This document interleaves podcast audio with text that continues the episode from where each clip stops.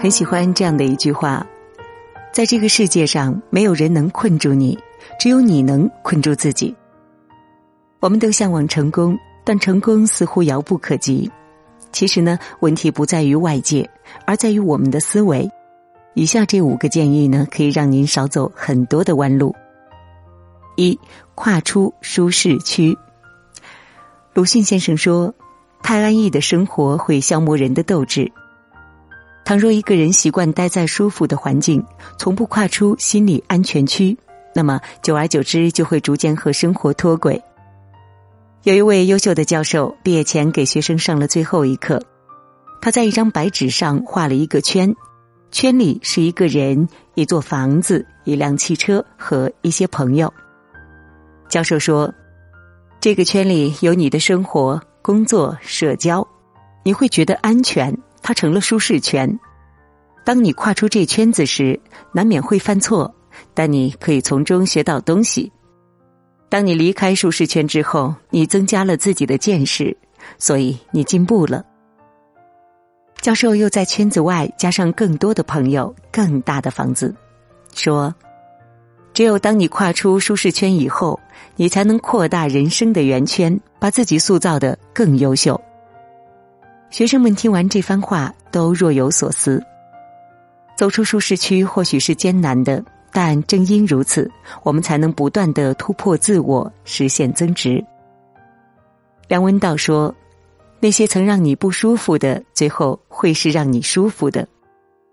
生活是守恒的，一段痛楚的努力换来的是撕裂后成长的愉悦。勇敢的跨出现在的舒适区吧，和时代同步，才能不被现实淘汰。”二，戒掉拖延症。梅尔·罗宾斯曾在一个演讲当中说：“你想要什么？健康的身体、更多的存款，还是获得真爱、期待孩子成绩更好呢？想要实现他们，只要打开手机搜索，就会有无数经验。你可以尝试任何一个方法，但是为什么这些方法改变了别人，改变不了我们自己呢？原因就在于行动。”在想合作之间，无数人被拖延困在原地。有这样的一幅漫画：拖延症患者行为大赏。小刚写论文，规划初稿一个月，最终稿三个月，答辩准备一个月，结果呢一拖再拖，前一天晚上才开始准备，最终答辩一团糟。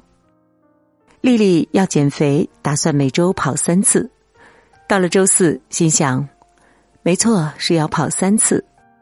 到了周六，又想着，哎，不行了，这周已经跑不了三次了，下周再开始吧。最终，整个夏天过去了，肚子上的游泳圈依旧没有减下来。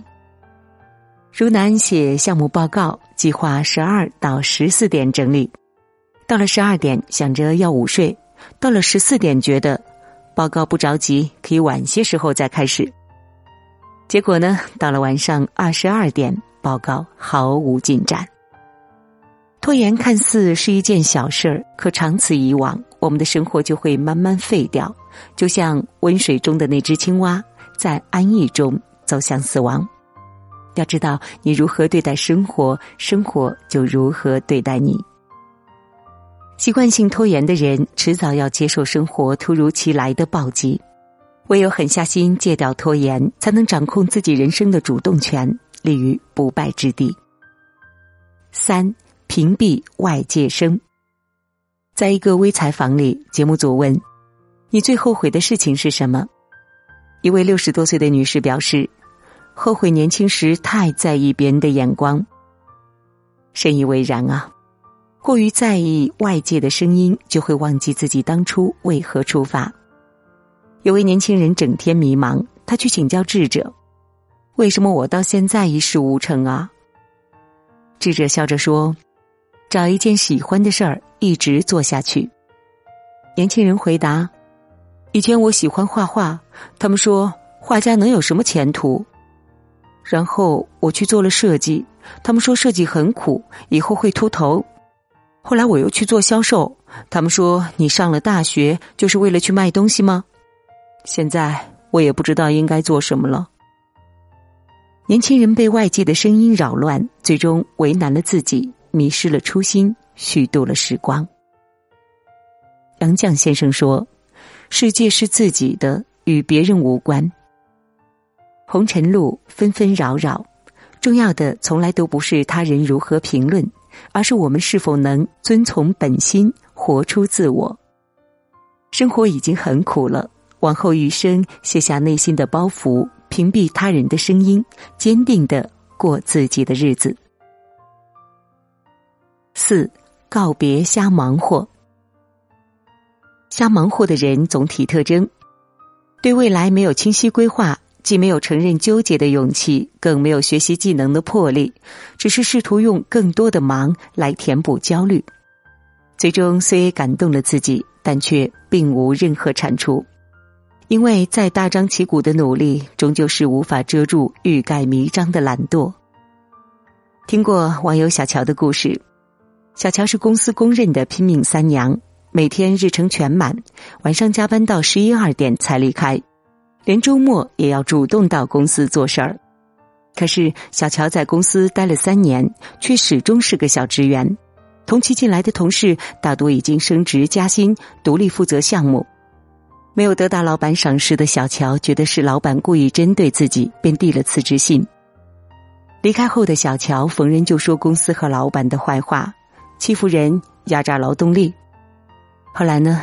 老板的一句话道出了真相。虽然小乔很努力，但是呢，他的努力并没有提高他的能力。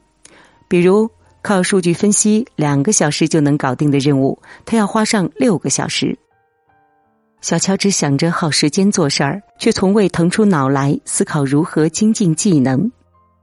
小乔的经历固然令人唏嘘，但也道出了很多人的生活现状：每天从早忙到晚。到头来却是竹篮打水一场空。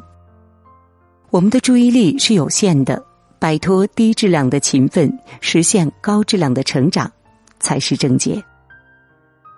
五，善于断舍离。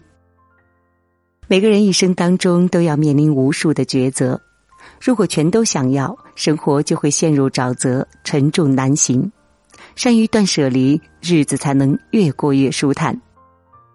有一位成功人士，生活就像上了发条的陀螺，没有休息的时间，人也越发疲惫。于是他去咨询一名教授，教授问他：“你每天都在忙什么呢？”那人回答说：“我每天都要应酬，有时是饭局，有时是演讲，不仅要花时间接待合伙人，还要照顾家庭，感觉自己分身乏术啊。”教授听后，带他来到衣帽间，说：“你把这些衣服都穿到身上，就能找到办法。”那人说：“我身上的衣服已经够了，穿那么多衣服，走起路来会很笨重。”教授笑着说：“这些衣服就像你身上的包袱，穿的越多，越压得你喘不过气来。生活也是，你不是演说家，也不是交际家，何苦让自己这么累呢？”那人恍然大悟，拒绝了一些不必要的活动，重新变得神清气爽。克林顿说：“决定人生的并不是你选择了什么，而是你选择放弃什么。生活是一个不断选择和失去的过程。愚蠢的人一辈子都在纠结中负重前行，而智慧的人敢于断舍离，轻装上阵，奔赴。”有希望的明天。很喜欢作家独木舟的一句话：“生是见识，不是活着。”人生就是边走边修行，我们总要一步步的去攀登，才能靠近自己想要的生活。余生很贵，愿我们都能带着温度和思考，去追求自己喜欢的生活方式。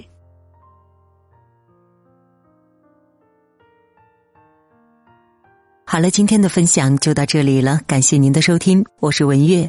如果您喜欢我们的文章，微信搜索“文月来了”，文是新闻的文，月是喜悦的月，就可以找到我们了。也期待您转发朋友圈，让更多的朋友听到我们的声音。感谢收听，我们下期再见。